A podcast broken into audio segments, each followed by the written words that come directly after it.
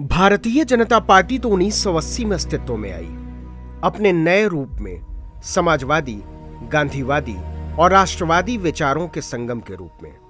इस पार्टी से दो बड़े नेता उस समय निकले, अटल बिहारी वाजपेयी और लाल कृष्ण आडवाणी। लेकिन इससे पहले ये नेता भाजपा की पैतृक पार्टी में सेकंड जनरेशन के नेता थे। उस पार्टी का नाम था जनसंघ। उस पार्टी के दो बड़े नेता थे। एक श्यामा प्रसाद मुखर्जी और दूसरे दीनदयाल उपाध्याय। दीनदयाल उन्नीस सौ तिरपन से उन्नीस में अपनी मृत्यु तक जनसंघ के ताकतवर नेता रहे। उनके बारे में श्यामा प्रसाद मुखर्जी ने कहा था, अगर मेरे पास दो दीनदयाल होते तो मैं भारत का चेहरा बदल देता। दीनदयाल भाजपा की राजनीति में वो नाम रहा है, जिसने उसे दक्षिण पंथ की फिलॉसफी दी, एकात्म मानववाद की। लेफ़्ट की राजनीति के बरक्स खड़े हिंदूवाद और राइट विंग की। इस राजनीति में फिलोसफर कम हुए हैं, उत्तेजित वक्ता ज़्यादा हुए हैं। ऐसे में दीनदयाल इनके लिए संजीवनी का काम करते हैं।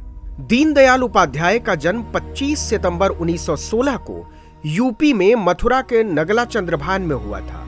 इनके पिताजी परंपरागत व्यवसाय में लगे हुए ज्योतिषी थे, पर दीनदयाल के जन्म के कुछ समय बाद ही उनकी मौत हो गई थी। जब दीनदयाल आठ साल के थे तब उनकी माँ की भी मृत्यु हो गई। अनाथ दीनदयाल का पालन पोषण ननिहाल में हुआ। आगे की पढ़ाई करने के लिए वो सीकर पहुँचे, जहाँ उनकी मेधा से प्रसन्न होकर सीकर के महाराजा कल्याण सिंह ने उनको स्कॉलरशिप दे दिया। तब उन्होंने विज्ञान के प्रतिष्ठित पिलानी कॉलेज से पढ़ाई की। 1937 में जब दीनदयाल सनातन धर्म कॉलेज कानपुर में पढ़ रहे थे, तब वो अपने एक सहपाठी के माध्यम से आरएसएस के संपर्क में आए। आज भी इस कॉलेज में छात्रावास का सौ नंबर कमरा उनकी यादों को संजोए हुए है। वो किसी को आवंटित नहीं किया जाता है। दीनदयाल प्रोविंशियल सर्विसेज़ के लिए चुन लिए गए थे, पर उन्होंने उसे ज्वाइन नहीं किया। इसके बाद उनकी मुलाकात आरएसएस के फाउंडर के बी हेडगेवार से हुई। कॉलेज पूरा करने के बाद 1942 में वो आरएसएस के लिए पूर्णकालिक काम करने लगे। नागपुर में संघ का द्वितीय वर्ष पूरा करने के बाद वो प्रचारक बन गए। सबसे पहले उन्होंने यूपी के लखीमपुर ज़िले में प्रचारक का काम किया। फिर यूपी के प्रांत प्रचारक बन गए। उनको आरएसएस का आदर्श स्वयंसेवक माना जाता था। इसके पश्चात दीनदयाल उपाध्याय ने लखनऊ से राष्ट्र धर्म नाम की मासिक पत्रिका शुरू की थी। उन्होंने बाद में पाँच जन्य और स्वदेश भी निकालना शुरू किया।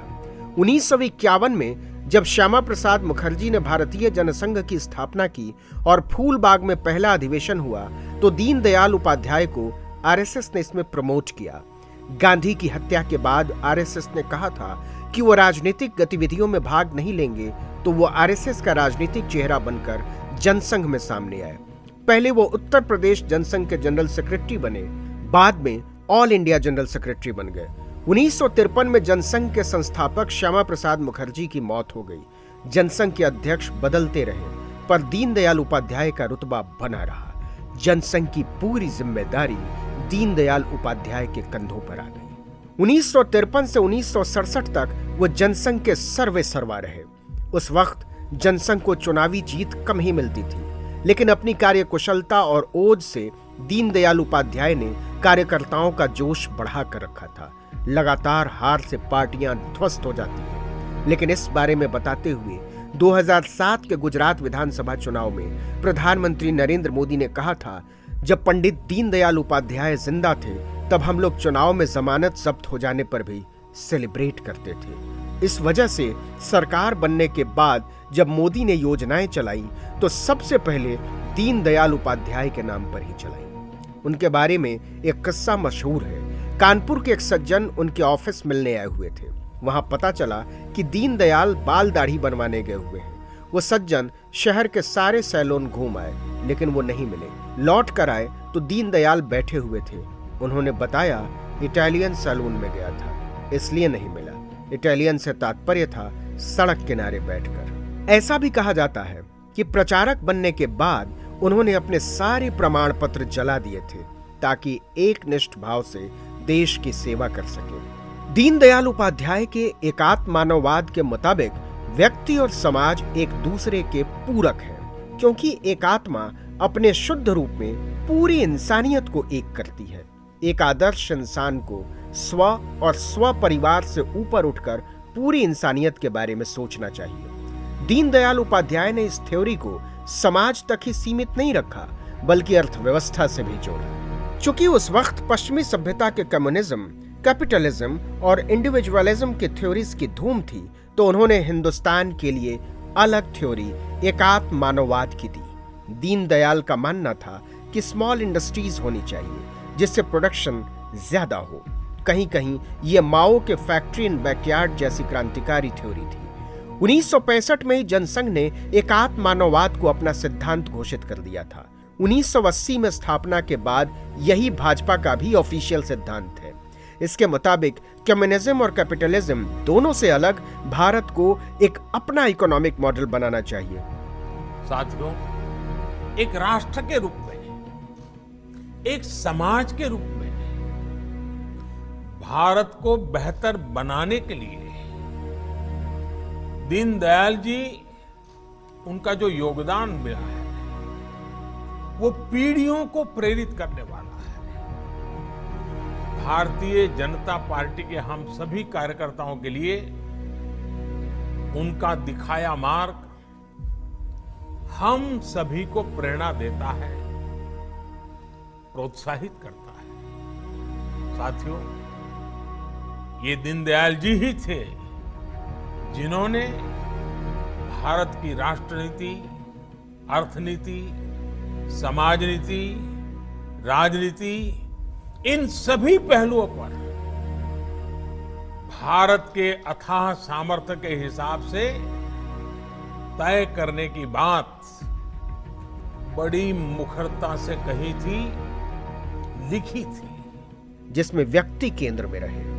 विज्ञान के मामले में एकात्म मानववाद की थ्योरी से वो पश्चिमी विज्ञान को पूर्ण रूप से स्वीकार करते हैं।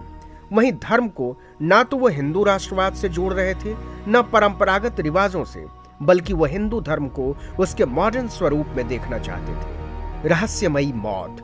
फिर आया मनहूस साल उन्नीस सौ अड़सठ। फरवरी में संसद का बजट सत्र शुरू होने वाला था।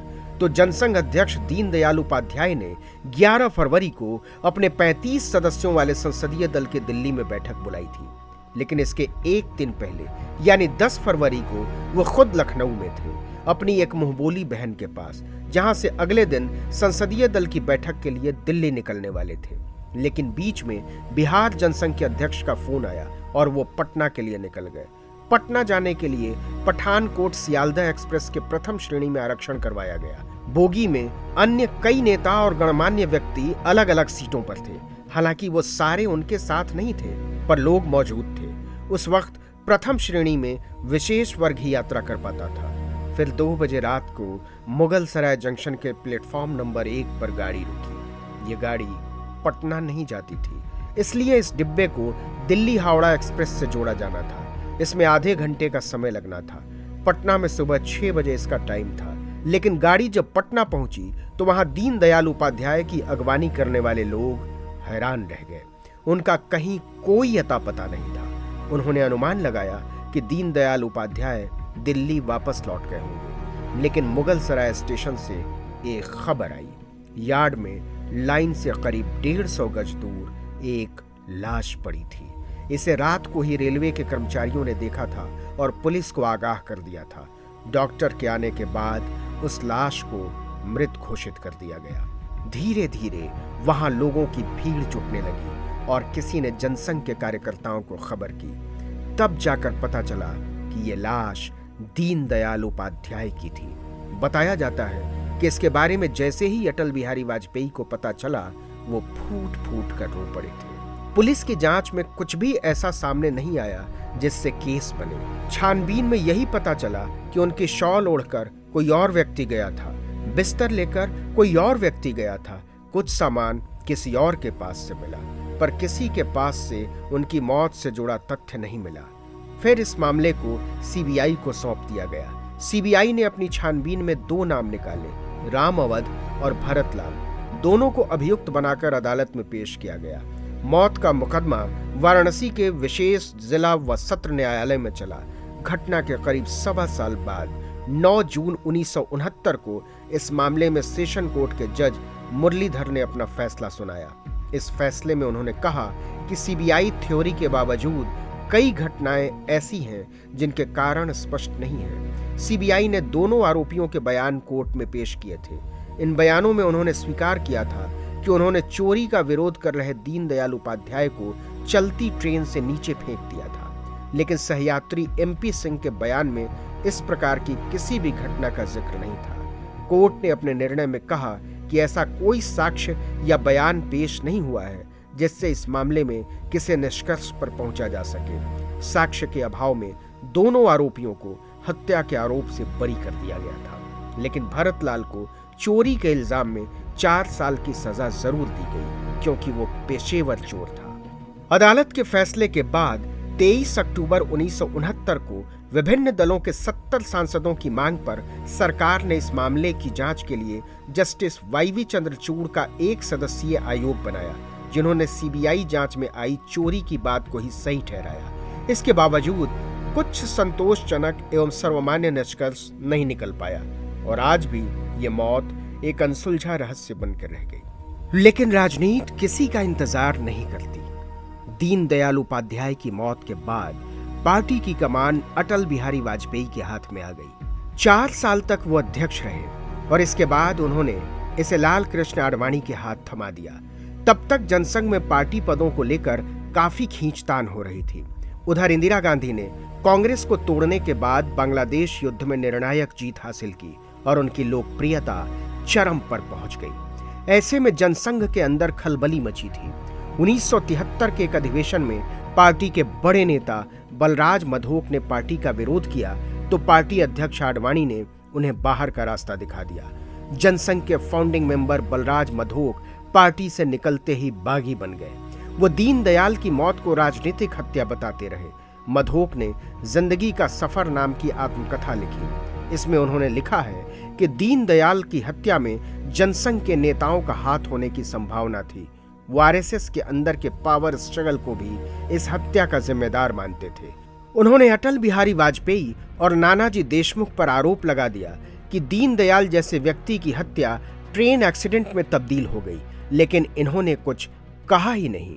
हालाँकि बलराज मधोक की बातों का कोई प्रमाण नहीं मिला है वह सिर्फ़ आरोप बनकर रह गए। पंडित दीनदयाल उपाध्याय, उनका चिंतन, उनका जीवन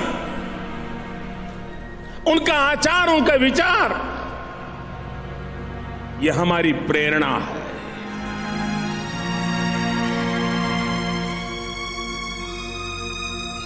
एक राजनीतिक विचार, एक राजनीतिक व्यवस्था, एक राजनीतिक दल विपक्ष से लेकर के विकल्प तक की यात्रा को पार कर ले।